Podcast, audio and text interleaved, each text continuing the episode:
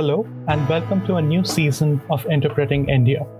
Geopolitical realignments, sustainable growth, healthcare financing, inclusive digital transformations, climate change, supply chain disruptions, urbanization, and several other critical global matters, matters envelop the world as India holds the G twenty presidency. We at Carnegie India continue to bring voices from India and around the world to examine the role of technology, the economy, and international security in shaping India's future.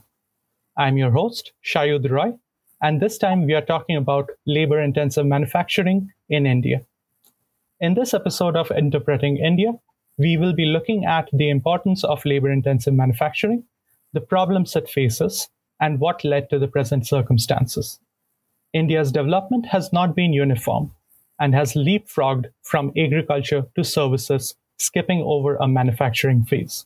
But the agriculture and services sectors, however, typically do not create enough productive jobs for those at the bottom of the education and skills ladder. There is thus a need for labor-intensive manufacturing to absorb those with low levels of education and skills, but only around eleven to twelve percent of the total employment is in manufacturing, and this share has been essentially flat for two decades. There is also too much labor employed in the low productivity unorganized sector and too few jobs in the high productivity formal sector. As recently as twenty fifteen to twenty sixteen, the unorganized sector continued to employ over seventy percent of total manufacturing employment. Inclusive growth would require us to find ways to enable formal manufacturing to prosper. To discuss these issues, we are joined today by Doctor Radhicka Kapoor. Doctor Kapoor is a visiting professor at the Indian Council for Research on International Economic Relations, in addition to having previously worked at the Planning Commission and at the International Labour Organization, Geneva. Her research interests include poverty and inequality, labour economics, and industrial performance, and she has published extensively on labour-intensive manufacturing in India and has recently edited and contributed to a collection of essays in honor of Doctor Isher Ahluwalia called A New Reform Paradigm. Doctor Kapoor, welcome to Interpreting India. Thank you. It's a pleasure to be here. Uh, it has been illuminating to read your work to get a sense of the state of manufacturing in India. And I want to use this opportunity to help us, uh, if you could, to help us understand, if you could start by setting some context on what hurdles manufact- on, uh, what hurdles manufacturing in India faces. So, Sayoudh, you know, before actually outlining what are the hurdles that the manufacturing sector has faced in India, I think it's important to reiterate the importance of manufacturing-led growth for a country like India. And you have already done that very succinctly in your introduction. Uh, but let me nevertheless reinforce this issue uh, because India really stands out for its idiosyncratic structural transformation, where we have gone from a stage of agricultural-led growth to service-led growth. And unlike other countries, which at similar levels of development uh, were driven by manufacturing-led growth, India's structural transformation trajectory has not been like that. Now, of course, there is, you know, uh, it is believed in, uh, some people argue that, you know, it's fine that we've had this process of idiosyncratic structural transformation, that services-led growth may be the answer to both growth and job creation. But I think it is important to recognize that historically, no country has been able to become a developed or advanced country without going through this phase of manufacturing-led growth, because the sort of backward and forward linkages that the manufacturing sector has with the rest of the economy is far stronger as compared to any other sector of the economy. More importantly, if you look at the profile of India's labor force, you would see that, you know, vast majorities, and as and again, as recently as, you know, twenty eighteen nineteen, uh, the Periodic Labor Force Survey data tells us, and I picked this point because it is pre-pandemic data, uh, tells us that, you know, almost a quarter uh, of people basically have very low levels of education. And if you were to use that education as a proxy for their levels of skills, what we're basically saying is that a very large share of India's population, it's, it's, uh, Uh, its labor force is still, you know, low, low skilled or unskilled. And when these people are exiting the agricultural sector, which is what was happening in India till twenty eighteen nineteen. It is the manufacturing sector which creates jobs for these kind of people. So the service-led growth model basically creates jobs for the very highly educated, for the very highly skilled, which despite the rapid advances uh, that we have made on, on the education side, we still you know, haven't attained that level where our, our population, our labor force is so educated that everyone can be absorbed in these high-skilled services. So therefore, at this point, especially when there is a huge conversation happening about India's demographic dividend, um, you know, India will be able to realize that demographic dividend only if it creates productive jobs for its vast labor force. And there, the role of the manufacturing sector is crucial. It has to emerge as that engine of job creation. Uh, now, to answer your question about what are the hurdles, if anyone has sort of, you know, eyeballed the literature on the subject, there are a vast set of issues. Uh, they range from India's labor regulations, uh, infrastructure bottlenecks, difficulties in accessing credit. Uh, there are issues to do with land acquisition, environmental clearances. There are issues to do with the lack of skilled labor. The fact that doing business in India is, is very difficult. There are these complex rules and regulations and procedures, all of which serve as a bottleneck. There is a role of India's trade policy in that as well. So it's it's a confluence of factors, as a result of which, you know, three decades after liberalization also, uh, the manufacturing sector still accounts for anywhere between just seventeen to eighteen percent of India's G D P. And uh, it still accounts for just about eleven to twelve percent of employment. And of course, you know, we can disentangle these bottlenecks uh, in more detail because they might vary across labor-intensive and capital-intensive industries. And, and here, you know, where, since we are setting the stage for this conversation, uh, it, it's also important for me to highlight that within manufacturing also, you know, in India, it is capital-intensive industries which have performed well in the formal manufacturing sector. So you have things like, you know, the motor vehicles industry, chemical and chemical products. All of these have the capital-intensive industries which are not that employment intensive, they have performed far better than labor intensive industries like textiles, apparels, food products, and so on, which could have created more jobs. And here we are talking about the formal sector. Uh, and we'll get into this dualism in the manufacturing sector, I guess, during the course of this conversation. Uh, so, so let me stop at, at this point. Sure. Um, uh, thank you very much for that introduction. Uh, so, I'm going to uh, start by uh, taking up on just one facet of all the causes that you mentioned. Uh, and of course, as you said, like uh, a lot of the hurdles in manufacturing are vast and varied. Uh, but just to start with uh, one of your papers, uh, uh, the one uh, uh, that you wrote in twenty fifteen, and also I'll try to weave in Uh, this with another paper that you wrote in twenty nineteen.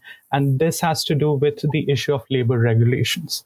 Uh, so we know that over time, uh, there has been a lot of, uh, there ha- the issue of labor regulations have been contentious.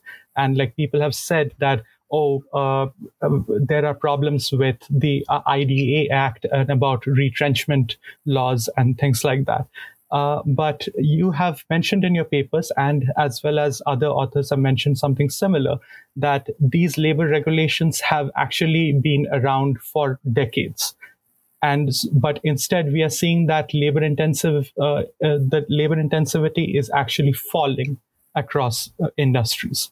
So it cannot be the whole story. Uh, the issue of labor regulations themselves cannot be the whole story. So what would be your take on what firms have done to uh, get around this? So the question of the role of labor regulations in impacting India's industrial performance has frankly got way more attention than it truly deserves, uh, to my mind, in in the in you know both the academic literature and the policy discourse. Um, Because if you pick up most papers, they will invariably argue that the reason that manufacturing, in particular labor-intensive manufacturing, has not done well in India is because India has very rigid labor regulations. And a lot of that rigidity stems around from, in particular, the Industrial Disputes Act that you mentioned, Chapter five B of the Industrial Disputes Act, which says that basically if a factory wants to lay off even one worker, uh, it has to seek the permission of the state government in which it is located to lay off or a trench that one worker if it has one hundred or more workers. Uh, so, you know, regulations such as these or regulations stemming from the Factories Act and so on have created this perception that India has very rigid labor regulations. And, and arguably, you know, you, it, that, that that's not untrue, but it's also important to recognize that what these labor regulations are on paper and what they are in practice is completely different. There is a huge divergence between what it is de jure and what it is de facto, uh, because over the years, uh, you know, firms have basically figured out different circumvention strategies where they are able to come around these labor laws through various means, such as, for example, hiring of contract workers, uh, getting people in, in, pos- in positions where they give them short breaks in the middle so they don't show up as permanent workers on their payrolls, very often promoting workers to positions of supervisory and managerial staff so they don't get covered under the regulations such as I D A, using apprentices uh, to do regular work. So there are various sorts of strategies that firms have used to circumvent those, those regulations. And even, you know, the, the academic literature, which has argued that it is labor regulations that hurt the performance of the manufacturing sector, a lot of that basically stems from one very famous paper by Besley and Burgess in two thousand four, where they basically created an index Uh, which uh, classified states as having flexible or inflexible labor regulations based on their analysis and interpretation of amendments which were made to the Industrial Disputes Act. And that index that they created has basically been used by a vast number of academic papers. I mean, all of us, including myself who work on this subject, have used uh, that, that paper and tried to analyze the, the impact of these regulations. And a lot of papers have, of course, come to the conclusion that these stringent labor regulations have hurt, you know, productivity, output, employment growth, investment in states, and so on. But more recently, uh, you know, there's been a very sharp criticism of this index by Professor Dita Bhattacharji at the Delhi School of Economics, where he, you know, points out all the, the econometric flaws, the measurement issues, the technical issues which are there in this index, and highlighted how flawed it is. So, you know, there is this technical argument about what is wrong with the index, and therefore one has to be cautious in interpreting that academic literature. And the second is, of course, you have to see uh, what these laws are on paper versus what they are in actuality. And even when we do all these academic exercises, we're not not able to capture what is happening de facto. We are just interpreting the law uh, as it as it is. But I think, you know, um, more important than that um, is the fact that, you know, I'm not saying that, while I may say that, you know, labor regulations are, this discussion is a bit of a red herring in this uh, discourse around uh, the performance of labor-intensive manufacturing. But I do want to highlight that even for us to be good at labor-intensive manufacturing, we need to have a workforce with a basic level of industrial literacy. You don't need very high-skilled workers or whatever, but you need them to have a basic level of industri- industrial literacy. That requires investing in their human capital. Now, traditionally, we know that we have not done very well on that. And this is not a problem which is of recent origin. It's, it's, it's been a problem which has been there forever. So I think recognizing that we need to enhance the productivity of our labor for labor-intensive manufacturing to do well is extremely important. And even for them, the labor regulatory framework, while, you know, it is indeed the case that firms need to be able to have some sort of flexibility to manage their workforce. Uh, you cannot put, you know, very onerous regulations on firms because that obviously inhibits their invest, uh, their incentive to invest and expand and so on. But at the same time, if we have these precarious uh, work relationships where there's a lot of instability, there is very little incentive for a worker or a firm to invest in each other. You know, firm-specific human capital doesn't get accumulated. So how is the worker's productivity or the firm productivity going to enhance? So therefore, I would say that, you know, from the labor regulation perspective, the discussion needs to shift from this uh, of thinking of it in terms of flexibility versus inflexibility to instead thinking about how can we have a labor regulatory architecture that can, in fact, enhance the productivity of our labor and thereby allow labor-intensive manufacturing to grow. So uh, this actually reminds me of something that I read uh, in a chapter that you've written uh, in the book that we mentioned at the start of the podcast, where you mentioned that the average years of schooling in India are about four point four years to China's seven point five. And even there, you have stressed that uh, we need to stop, or rather industries need to stop thinking of labor as a factor whose wages have to be pushed down uh, instead of as a resource uh, of human capital, which has to be invested in. Um, would it be fair to say that this is tied to the fact that more skilled labor would help in the transition to an industry setup where we have larger firms as opposed to numerous small firms? Absolutely. I think, you know, uh, in fact, this this point of um, skills, uh, it's it's also worth noting that skilled labor, the lack of availability of skilled labor, is actually cited by industry as a far graver problem than labor than, than the labor laws themselves. So, in fact, I think it was two thousand thirteen or fourteen in the World Bank Enterprise Surveys, uh, the firms were asked to list, uh, you know, what are the constraints Uh, that they are facing. And here it was actually skilled labor, the lack of skilled labor that emerged as one of the top one or two constraints. And labor laws were, were below at like number five or number six. So, of course, you know, it's it's a far greater factor, and they are interrelated because, like I said, you know, a lot of the skills is what you might ab- acquire in school, in college, during vocational training. But a lot of these skills are also what you acquire at your workplace. That accumulation of firm-specific human capital will happen if you have stability in those uh, employer-employee arrangements. And, and, you know, there is absolutely no denying the fact that skilling, in fact, is going to become an even bigger issue going ahead, because as there are rapid changes in the world of work, there are going to be new techniques of production. There is already a reasonable amount of automation which is happening, and we see it happening in the very uh, capital-intensive sectors. Skilling people is going to become important, and what we are going to, what skills we are going to provide them is going to become another important issue, because we can't sort of predict, you know, what the jobs of the future are going to be, or what are the tasks which will be enabled in those jobs, say, you know, five or six years from now. So we have to provide workers with this, you know, set of foundational skills, which then give them that skill of adaptability, that they can adapt and say that, you know, today this these firms uh, are using this method of production, and tomorrow we have to adapt. We might have to adapt uh, to something else.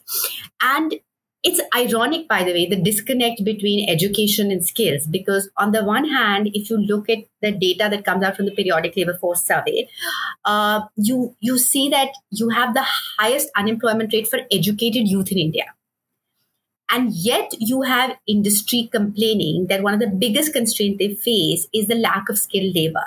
This is also telling us something about when people are educated on paper, how job ready or employable they are perceived as by industry. So smoothing that transition from your school to your workplace uh, and the role of skilling in that to make people job ready is, is extremely important.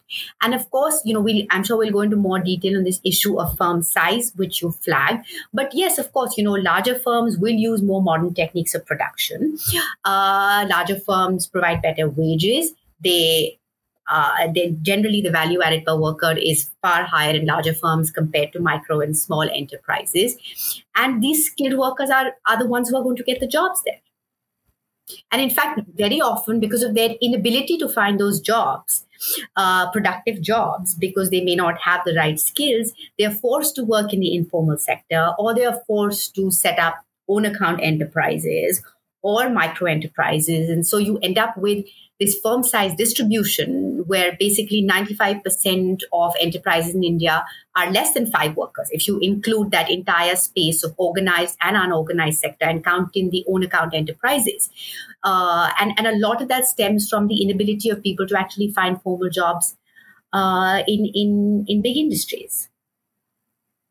So just to follow up on that point, uh, you have said in your uh, twenty twenty-two paper that if we look at the distribution of employment, we see uh, a large mass of people who are employed in these very small, micro, perhaps self-owned enterprises. And then we have a very large mass of workers are employed in very large industries. And we have a very low mass of workers in industries that are firms that are of medium size. However, if we look at uh, the distribution of industries themselves, the industries themselves are skewed very heavily towards small enterprises. So we have a larger number of really small micro enterprises as opposed to very large enterprises, which are uh, on paper, it would seem that very large enterprises are almost vanishingly small. But an encouraging trend in recent years has been that we see this uh, share of large enterprises increasing over time. What uh, would you say uh, is driving these changes? Okay, so so before I answer this question, I think uh, let me uh, just sort of ex- clarify a little bit about when we are saying, and you're talking about this paper from twenty twenty-two, what I've done in that paper is basically I combine data, enterprise level data from both the organized and the unorganized sector, so the formal and the informal sector. Now, in the informal sector, as we as I just mentioned, um, most enterprises are own account enterprises. So own account enterprises are those that operate without any hired labor. And if you, you know, they, they account for an overwhelming majority. But now let's remove these from the distribution, which is what, you know, essentially the paper uh, does, is it says, let's remove these own account enterprises, which you may argue are subsistence enterprises. And now let's look at the distribution of firms out without these enterprises. And they're micro enterprises following the definition of the O E C D, because, you know, India's definition of micro, small, medium enterprises comes from the M S M E Act, which is based on investment in plant and machinery and turnover. And, you know, those can't exactly be mapped to our enterprise level uh, data sets. So we've used in this paper, I've used a proxy of employment, because the O E C D defines micro, small and medium enterprises based on employment. So micro enterprises are defined as those which have anywhere between one to nine workers. And then you have small enterprises, which have between ten and forty-nine workers, and the medium-sized enterprises are fifty to two forty-nine. And anything which is above two hundred fifty is basically a large enterprise. Now, if there are two things to look at here. One is that you look at the distribution of firms itself, right? And like you said there, what we find is that basically over ninety percent of firms are micro enterprises in India. And so you have these very, very small enterprises uh, there. Most of these micro enterprises are in fact in the informal sector. They're not in the formal sector. And most of the large ones are obviously in the formal sector. And what we find here interestingly is that even over time, that distribution hasn't changed. So it's not like we move toward the share of larger enterprises has gone up. It is these micro enterprises which have dominated the distribution for all the time periods that, you know, we have data available till two thousand fifteen sixteen, because that's the last time that India did this uh, survey on the informal enterprises. Now, this is a very funny kind of distribution, and it's been called in the literature as the missing, missing middle. And, and why it's been called is because if you look at India's employment distribution in the manufacturing sector, there you find that most of the employment is concentrated either in the very small, which is the micro enterprises, or the large enterprises. So you have this bimodal distribution. And when you, you, you plot it out, it looks like a U shape. And that's called the missing middle. And when you look at the distribution of firms, it's called the missing, missing middle, because your large firms are missing, the medium-sized firms are missing, the small firms are missing, and basically what you've got are micro firms. And that hasn't changed at all. But on the employment side, one interesting uh, trends that I find in this paper, when we track the distribution of employment from two thousand to two thousand fifteen sixteen, uh, what we find is that the share of employment in the large enterprises, so the two hundred fifty plus enterprises, has gone up by about ten percentage points.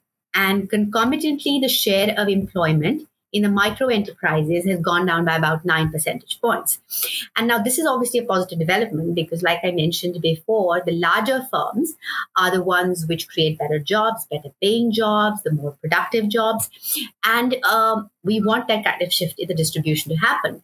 But what is interesting is that, you know, we need to understand, I mean, this is a, a positive thing. It's something which we observe, not just in the aggregate data at the All India level, but also when we disentangle and look at disaggregate and look at things at the industry level.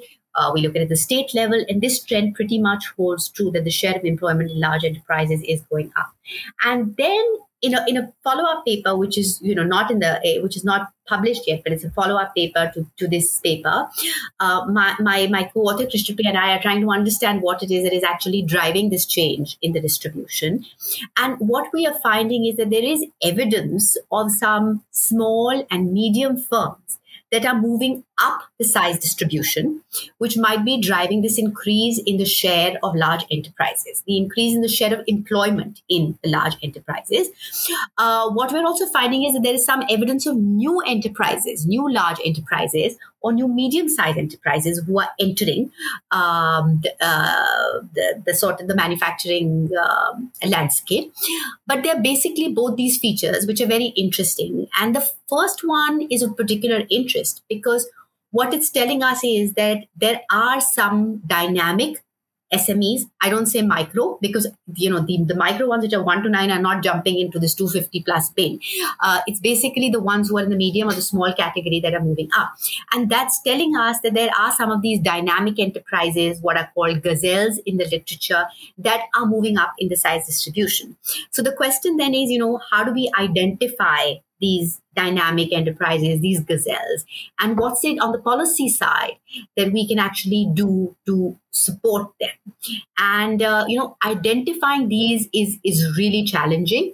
Uh, and if we were able to do that, I think it would make uh, uh, things very, you know, relatively easy. But but that challenge is, is very much uh there, but it's an encouraging sign because it tells you that there are dynamic enterprises which are growing. Because otherwise, if you look at the rest of the, the manufacturing landscape, what you see is it's basically dominated by small firms, which are very old also, because that's the other dimension we look at in this. Because in the go- global literature on firm growth, uh, one very important variable is also the age of the firm. And the, the Indian manufacturing landscape is dominated by both small and old firms, which is telling you that firms are not growing as they age. So they're basically just languishing there. They're not expanding, not creating jobs, not becoming more productive. So, but there are these few positive, um, you know, dynamic firms out there. So the talk of small firms actually brings to mind uh, the Small uh, Scale Reservation Act, I believe it was called, the Small Firms Reservation. The Small Scale Reservation Policy. People have pointed out to that policy as like responsible for uh, limiting the growth of these firms by incentivizing them to like stay at a particular size over the years. W- uh, would you say it's fair to ascribe the blame for uh, limited growth on these so-called dwarf firms?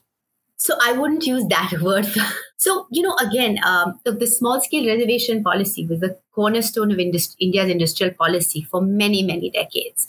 And it, of course, incentivized firms to uh, remain small. It had a huge uh, adverse effect on their productivity. And there's a large body of work. Uh, you know, there is there, there's work by Doctor Rakesh Mohan, there's work by Doctor Ahluwalia, uh, and they've all documented the adverse effects of this small-scale reservation policy. And of course, you know, the policy has been, been done away with, uh, and all the items which were on the reserved list were removed after two thousand fifteen. I mean, the process started in ninety-seven, but the last item was removed in two thousand fifteen. So, you know, there there is I mean, there's enough academic literature also which supports the fact that the small-scale reservation policy definitely had an adverse impact. Also, I want to add to this, you know, when we're talking about these small and medium enterprises, um, a lot of them are in the informal sector. And, you know, the question of why there are so many enterprises that are still in the informal sector, because I think you mentioned even in your introduction, Uh, if you look at the manufacturing sector, it's dualistic in nature. So you have, you know, some enterprises which are in the formal sector. Vast majority of enterprises are in the informal sector. While the formal sector accounts for a much higher share of output, it accounts for a much lower share of employment. And the opposite holds true for uh, the informal sector. And as a result of, you know, all these policies, also the fact that there was a lot of subcontracting which happened to smaller firms, uh, many of the firms have just chosen to remain small. They've chosen to remain in the informal sector. But it's also important to remember that, you know, a lot of these firms, while there are some firms for which this might hold true, there are also serious problems of productivity here. Now, in some of these firms could actually become more productive if they could access credit more easily, if they had access to their skills, if they were able to access the market, uh, you know, get the right techniques of production and so on. They could become more productive, and that would, you know, organically enable their formalization and also encourage them then to expand.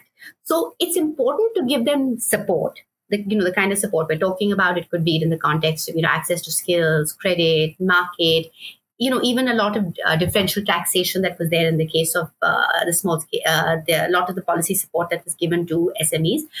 But, you know, this policy should not become something that incentivizes them to remain small.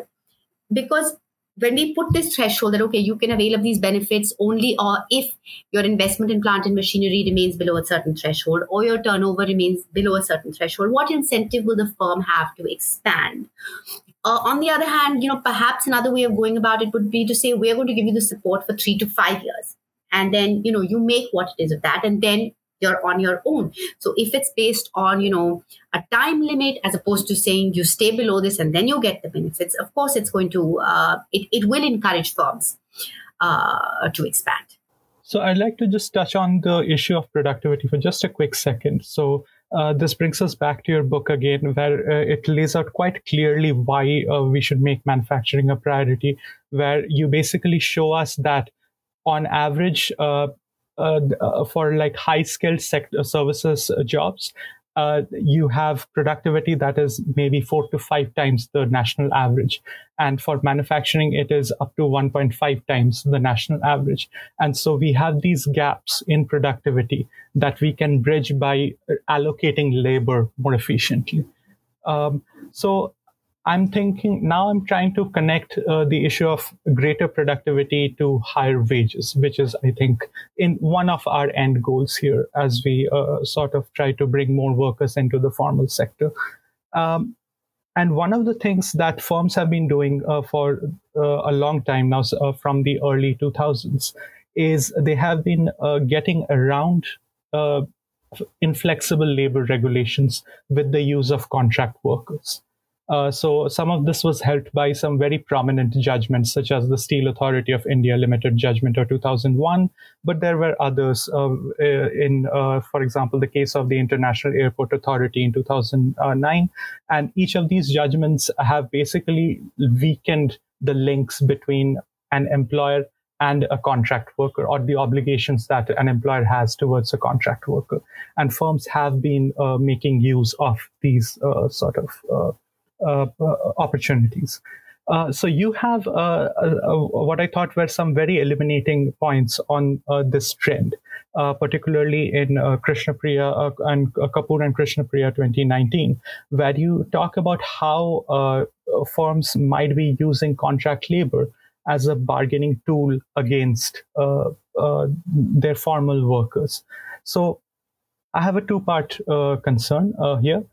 Firstly, uh, do you think uh, that this would, this uh, bodes poorly for any formalization that the country can achieve in the medium term?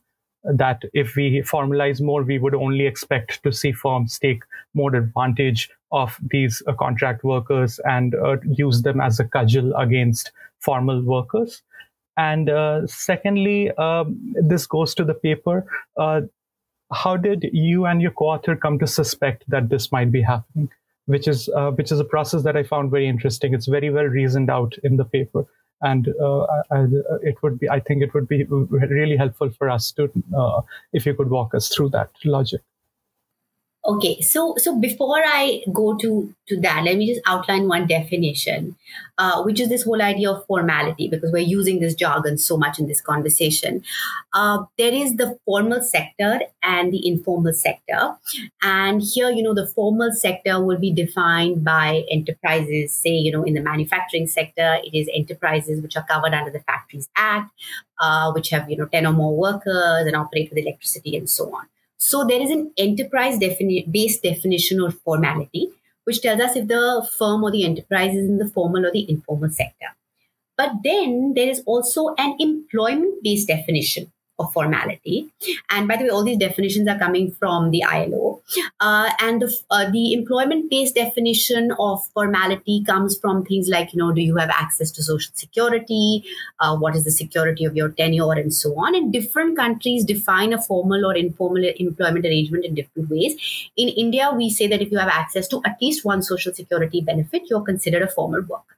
Now, what the what, when we say informal employment, what we are talking about is basically, you know, people who are employed in the informal sector, most of which predominantly ninety-nine point nine percent have no access to social security.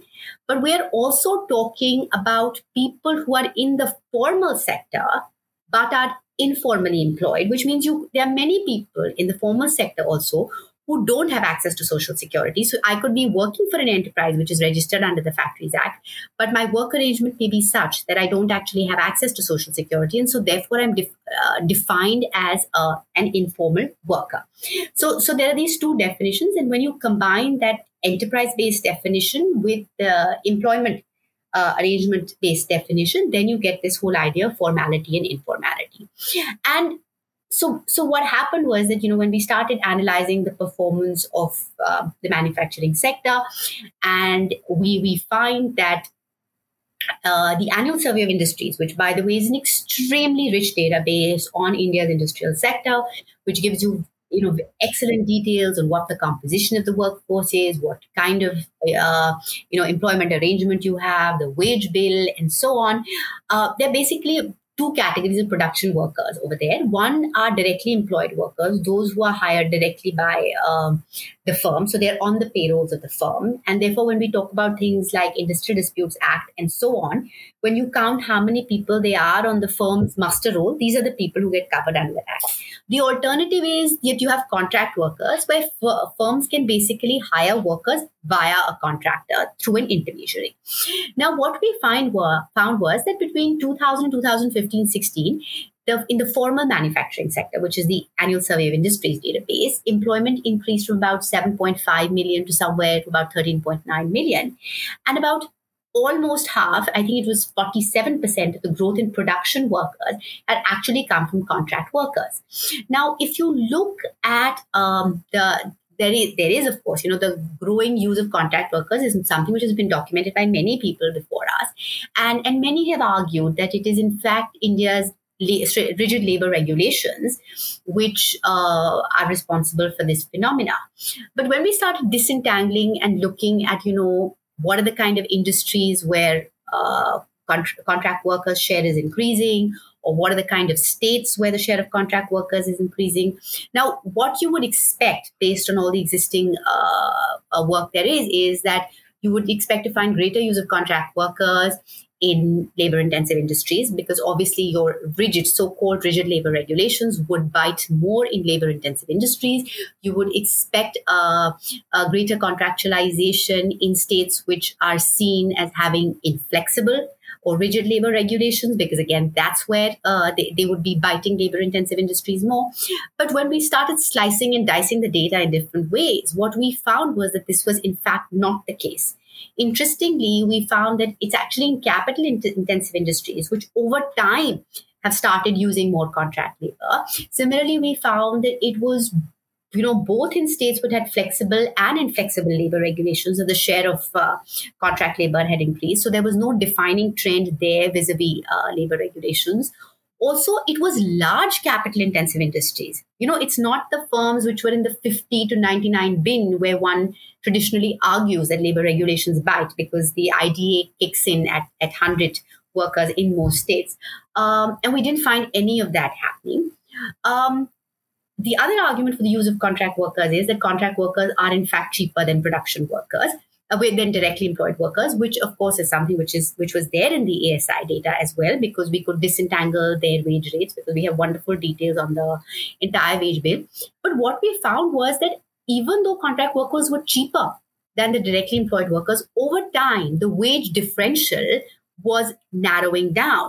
And that was something that was really, uh, you know, sort of uh, made us sort of think, you know, why is this happening? That when contract workers are becoming relatively, I mean, using the word relatively because they are still cheaper, but relatively becoming more expensive over time as compared to directly employed workers, Why are so many firms hiring them? And more so, why is it that they're doing it in capital-intensive industries, in large capital-intensive industries, and across states, not just states which have uh, inflexible labor regulations? And of course, you know, we started looking at some of the literature which is in the West on the use of how firms sometimes outsource work uh, to, to workers outside the firm, or they develop this alternative pool of workers to whom they can, you know, give the work. And the idea there is that basically by having this alternative pool of workers, uh, they are actually able to suppress the bargaining power of their directly employed workers. So that then helps to suppress their bargaining power and then their wage bill and the wages of directly employed workers. And that's exactly what we found to be the case in this paper. I mean, it's empirically validated. We've developed a theoretical model and the trends support it. And so the argument is essentially that, you know, the other thing over here is that what we found is increasing use of contract workers. But over time, it's not like labor regulations have become more rigid in India. In fact, post two thousand, two thousand one, they have only become more flexible with various amendments. And as you pointed out to the various judgments, they have only encouraged the use of contract workers by absolving the firm of any responsibility vis-a-vis the contract worker. So, you know, it's it's clearly not that. And And so then we find that, you know, there, there is another very important benefit that firms have. And this was borne out by the fact that when we actually looked at the wage growth, the real wage growth of directly employed workers in India's manufacturing sector, it was flat over that period. And that's something which was really alarming and actually goes to say that, look, you know, these labor regulations, uh, not only, you know, do you have the argument about how firms are complaining that They, it discourages us to invest, expand, and so on. But on the worker side also, what's what's basically happening is that wages are not growing, right? And if so, the real wages of directly employed workers in the manufacturing sector are not growing up. That's, you know, workers are being used to suppress the bargaining power of another type of workers, and it's just hurting uh, th- their interests over there. So if I could ask just one slightly unrelated question, uh, would you say that the proliferation or the relative uh, growth of capital-intensive industries as opposed to labor-intensive industries is in part driven by an inverted tariff structure? Well, um, you know, the, uh, to my mind, that inverted tariff structure hurts both capital and labor-intensive industries. Uh, I think for manufacturing to grow, as I mentioned in the beginning, you have to have a trade policy which is aligned uh, to the growth of that sector, and that has not only to do with your imports, because having access to quality, reasonably priced imports is important to be able to produce competitively to cater to international markets. But I think also to have free trade agreements where you can get your goods out, get them to access markets more cheaply uh, is, is very important. So I think that factor, to my mind, has, has you know, plays on both sides. But one industry that definitely stands out in this context is the apparel industry, which is a highly labor-intensive industry, which has the potential, enormous potential, to my mind, of creating jobs, uh, productive employment for not just men, but also for women, uh, which is very important in the context of the discussion that we have around the low participation of women in, in, in economic activity in India. And that's one sector which has definitely been adversely impacted uh, by our trade policy, the high tariffs, uh, import duties that are there on synthetic fibers, because as you know, you know, the world demand is shifting towards uh, clothes which are made from man-made fibers, whereas it's very expensive to get those in here, to get them to act, to reach the, the, the apparel manufacturers. It's expensive, so they're not able to produce competitively uh, for international markets. But, you know, I'm going to sort of flip your question and say that if you ask me that what is the one factor, it's I wouldn't say it's, I mean, trade policy is a very important factor, like I said in the beginning. I would say the fact that, you know, we've really not recognized and given labor-intensive manufacturing its due in India's industrial policy discourse. And again, you know, as, as I mentioned this in the book, it's nothing or which is of recent origin. Of course, you see it playing out in things like, uh, you know, even if you look at the production-linked incentive scheme today, they haven't picked very um, labor-intensive sectors. Though, I mean, I'm I'm very happy that we have an industrial policy and that, you know, it's important to have certain targeted sectors, but it would, from an employment generation perspective, uh, it, it would be useful to have more labor intensive sectors in that list. But even if you go back to, you know, India right after independence, you look at the second five-year plan, which lay the foundations and the framework for India's industrial growth, the Mahalanobis strategy of industrialization, uh, the focus there was on capital goods. And of course, there were compelling reasons for that as well at that time. You know, there were strategic reasons. Reasons because we just become independent. We didn't want to be reliant on others for capital goods. We didn't think that through labor intensive, we would be able to earn enough foreign exchange to import capital goods and so on. Um, you know, there were, there were various, the capital intensive industries were seen as temples of modern India. Labor intensive industries were not seen that um, in that manner. But I think traditionally the neglect of labor intensive manufacturing, the fact that industrial policy has not given it its due is a very, very big factor, which is which is responsible for that. And now we are at this point where basically, you know, in most of the labor-intensive industries, the the production, the work is happening in the informal sector, in in small and medium enterprises. And so the question then becomes of how do you really enhance the productivity of these enterprises to make them, you know, grow, let them cater to export markets. And uh, it's, it's not just about, oh, let's get a few large enterprises to set up in labor-intensive sectors. I mean, of course, that's good. But given the existing status quo, the firm landscape that is there in India, it's very important to also get, you know, think about how many of these M S M Es, which are in the informal sector doing very labor-intensive activity, how their productivity uh, can be uh, enhanced. And, you know, effective cluster development policies here can play a very, very uh, important role.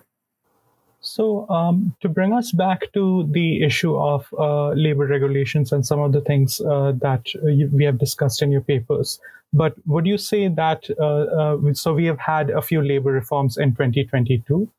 Uh, do you see uh, them correcting for or having a major impact in the future uh, for uh, labor-intensive formal manufacturing?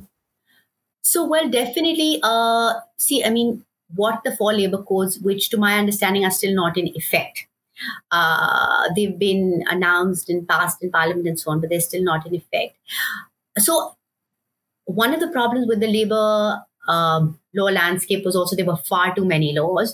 Uh, there was duplication. So the whole, ex- there, but there needed to be this ex- exercise of rationalizing them, harmonizing them, uh, you know, codifying them in a simpler manner. And that, of course, is one of the things that the, the current labor codes try to do. And, and that's a positive.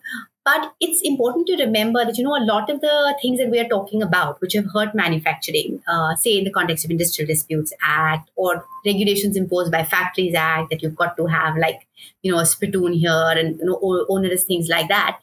I mean, state governments have parallelly already been making amendments on a lot of these acts. So on this labor issue, there is the subject, you know, labor being on the concurrent list. There are things that the central government is doing, which are the four codes. But then there are all these amendments which are simultaneously, which are being made by the state government, which uh, which are perceived as being employer employer friendly. For example, you know, the increase in the threshold of I D A from one hundred to three hundred workers that we've seen in states like Rajasthan, uh, the increase in the threshold of, of the Factories Act. So let's sort of disentangle these two and then answer that question. Um, so on, if you look at these, these amendments, which have been done by the state governments, at, at this point, there's very little empirical evidence to actually back the fact that they have led to growth of uh, investment or employment or output or number of firms in the manufacturing sector. Now, again, uh, this is because, like I said, you know, sometimes I think we are getting lost in this argument of the importance of labor regulations. It might be a bit of a red herring because of the rest of the enabling environment for industry to grow in a state. Um, the rest of the investment climate is not conducive. Then even if you say like relax and give a holiday to all labor laws, it may not attract industry, right? If you don't have your infrastructure in place, if you don't have uninterrupted power supply, if you are not able to provide skilled labor. So we actually, I mean, and I'm, this is again a paper that I'm working on with my colleague Krishna Priya, where we've tried to examine the impact of the amendments made by Rajasthan. And and so far, uh, we haven't really found any positive impact on any indicator of industrial performance. And um, and yes, so therefore, you know, there are many other important factors like the ones we've been discussing all along that matter. Now, on the, the codes, again, you know, a lot of the codes, like, for example, the industrial relations codes and so on, uh, they are being perceived as being employer-friendly. Um, there are some positives here, by the way, but I don't know how it's going to pan out. And let me just mention a few. For example, there is the introduction of fixed-term employment, uh, which is a good thing and basically should typically discourage contractualization, because at least what fixed-term employment does is that while there are no costs that the firm has to bear when it retrenches or lay, lays off a worker, I mean, it's a defined contract. So you don't have to bear any burden when the person's contract, the firm doesn't have to bear any burden when the firm's con- person's contract gets over. But for that duration, you have to provide social security during the period they are working. So that that that's a very positive development. But we, I mean, we have very little data at this point to tell us uh, how this fixed term contract has panned out. Are firms actually hiring on fixed term contracts, or are they continue to hire hire uh, contract workers? Um, the other, of course, is the code on social security, which is really interesting, um, which basically again says that, you know, as as I told you, you have the employment based definition of formal and informal workers, or organized and unorganized, the jargon that we use in India. And what that code says is that we're also going to provide social security through unorganized workers. So that, of course, is a is is a very, very positive thing. But of course, you know, there are huge challenges in how this is going to go forward. I mean, the first step has been to create this database of unorganized workers through the eShram uh, database. But the question of who is actually going to fund this, uh, how they're going to deal with the issue of migrant workers, the state can possibly not provide social security there. So, you know, uh, that's that's how it's going to play out is unclear. Similarly, the code on minimum wages is a very positive thing to the extent that it has said that minimum wages will now also have to be followed in the informal sector. But again, we don't know how you can possibly impose uh, minimum wages in the informal sector, especially, you know, when, when you have so much casual uh, labor, and anyway, fifty percent of employment is is self-employment uh, in India. So I think on net, uh, it's it's it's unclear how this is going to pan out. There are a lot of, you know, pros and cons on uh, both sides, but I would still, you know, answer this question by saying that just making labor regulations being more employer friendly, which, as I said, we have to move beyond that conversation of rigid and stringent, uh, is, is not going to even motivate industry to invest unless the rest of the enabling environment, investment climate is right for them to invest. So uh, some of the things that you just mentioned uh, sort of tie in with uh, the competitiveness and productivity of firms. And I kind of want to use this opportunity to talk about something that you've uh, mentioned in your chapter in the book uh, of, uh, in honor of Doctor Isher Ahluwalia. Uh, uh, and uh, so there was a line there that I hadn't really considered until I read it, uh, which is you stress the importance of improving productivity and competitiveness for firms, small and medium firms in the informal sector, such that eventually we may see a transition to greater productivity and uh, uh, competitiveness in the formal sector. Uh, could you perhaps expound on the uh, uh, process behind that? Yes. So, you know, if you think of the whole process of structural transformation and, and what Arthur Lewis said, and how basically, uh, you know, you have to reallocate your labor from low productivity to high productivity activities. And when we say low productivity to high productivity, we, we often mean informal to formal, from the traditional to the modern, from agriculture to industry and services. And that's basically, you know, been this process of structural transformation in, in most economies. And, you know, there's a, there's a little nuance that you can add on that, which is basically, uh, you know, something which has been pointed out by two economists who were uh, at the I L O, Noman Majid and Professor Rajit Chowdhury. Uh, you know, they have actually argued that in labor surplus economies such as India, it is possible that we will not see that process of structural transformation happening straight from the informal to the formal. But because that informal sector is so large, it is so heterogeneous, the fact that there is an entire continuum of productivities. It's not a binary of like, you know, informal zero, formal one, but within that informal, there is a continuum of productivities. It is very possible that actually when we are talking about productivity, increasing a firm's productivity, they might remain in the informal sector, but still move up that productivity uh, distribution. And that might be the first process before which they actually become productive enough to jump and be in the in the formal sector. So, and that's why when I when I was talking about small and medium enterprises and saying that why you need to focus on them is because there are many such dynamic enterprises which are there even in the informal sector, which if provided the necessary support can actually grow and expand and enhance their productivity, and eventually they will move into the formal sector. So what, what they say, which to my mind makes uh, a lot of sense looking at also the sort of statistics that are there in that chapter where we analyze the productivity differential between um, the formal and the informal sector. And of course, uh, you know, the informal enterprise database that we have in India is also, you know, quite a fascinating one, where you can again look at gross value added per worker across different sorts of enterprises in the informal sector. That also seems to be suggesting that there is some productivity uh, improvement increase that is happening in that informal sector. So, so the point I'm basically trying to say is to sort of brush the entire informal sector under the carpet and say that we just need to formalize it. We we have to be uh, a little careful in, in understanding the nuances and the heterogeneities in that sector, because they are, in fact, while you do have a very large number of own account enterprises or subsistence enterprises, you know, basically which are just making enough to go by for survival, there are also others which which have that potential to grow and expand. And interestingly, if you go to this database of, um, you know, the informal sector database that I'm talking about, you will find firms which have about twenty workers.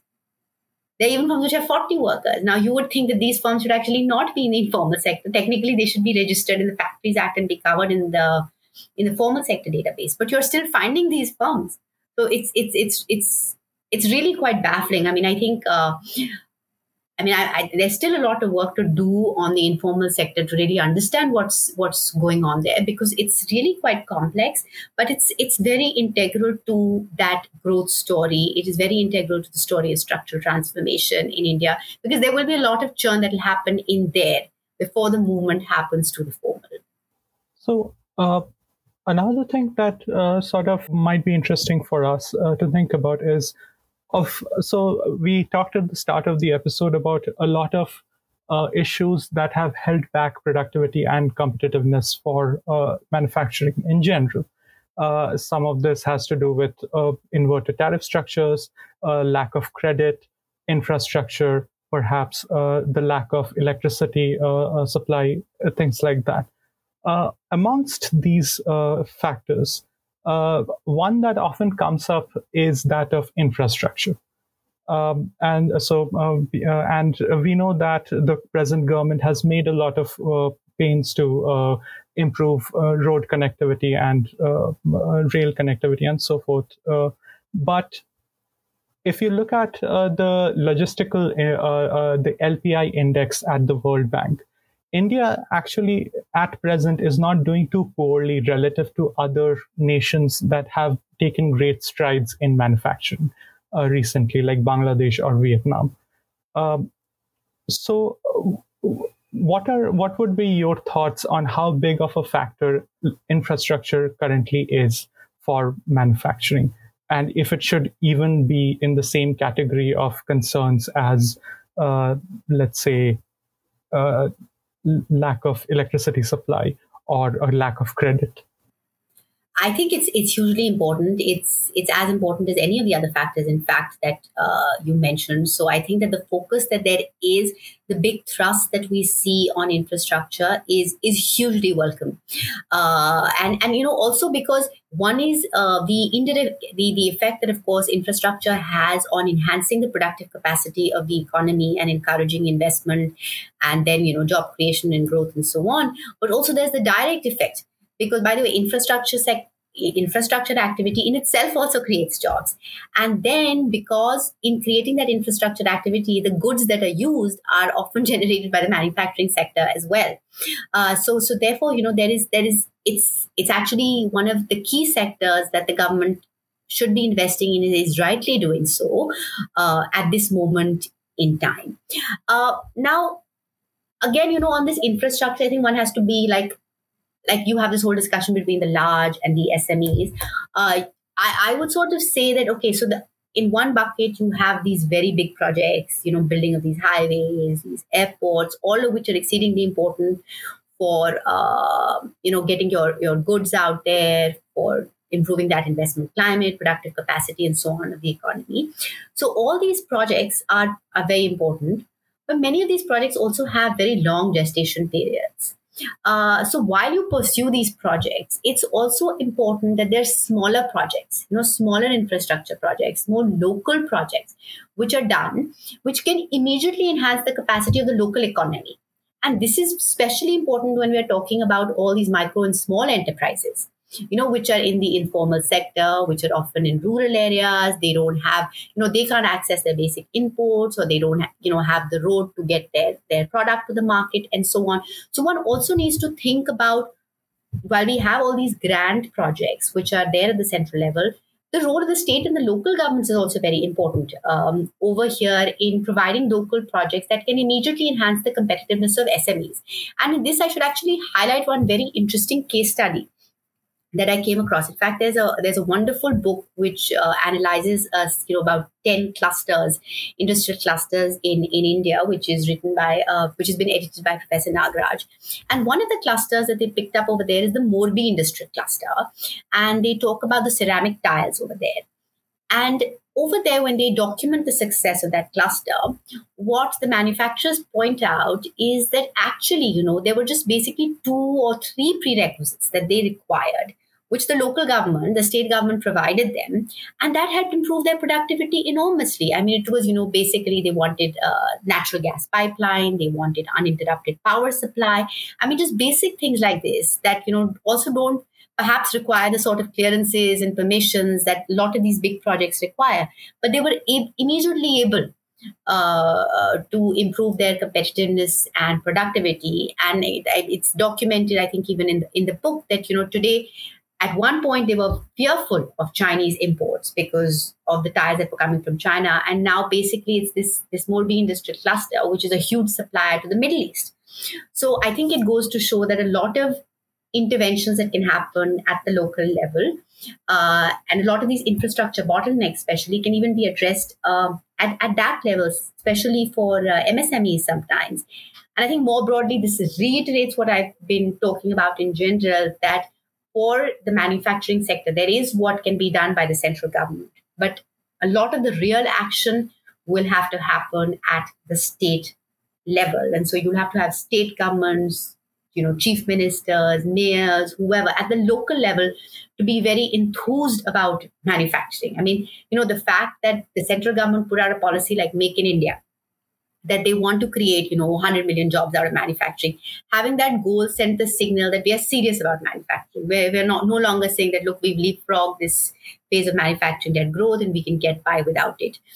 Uh, so that signaling is important, but a lot of the real action is going to happen at uh, the state level. So, you know, on, on various dimensions. And one example of that is, of course, the infrastructure one I gave you. Thank you very much, Doctor Kapoor, for joining us uh, for this discussion. Uh, this was very helpful, and I hope our audience also gets um, a lot out of this discussion uh, as much as I did. Um, thank you again, and hopefully uh, we will keep in touch. Thank you. It was, it was a real pleasure to speak to you. Thank you for your very sharp questions.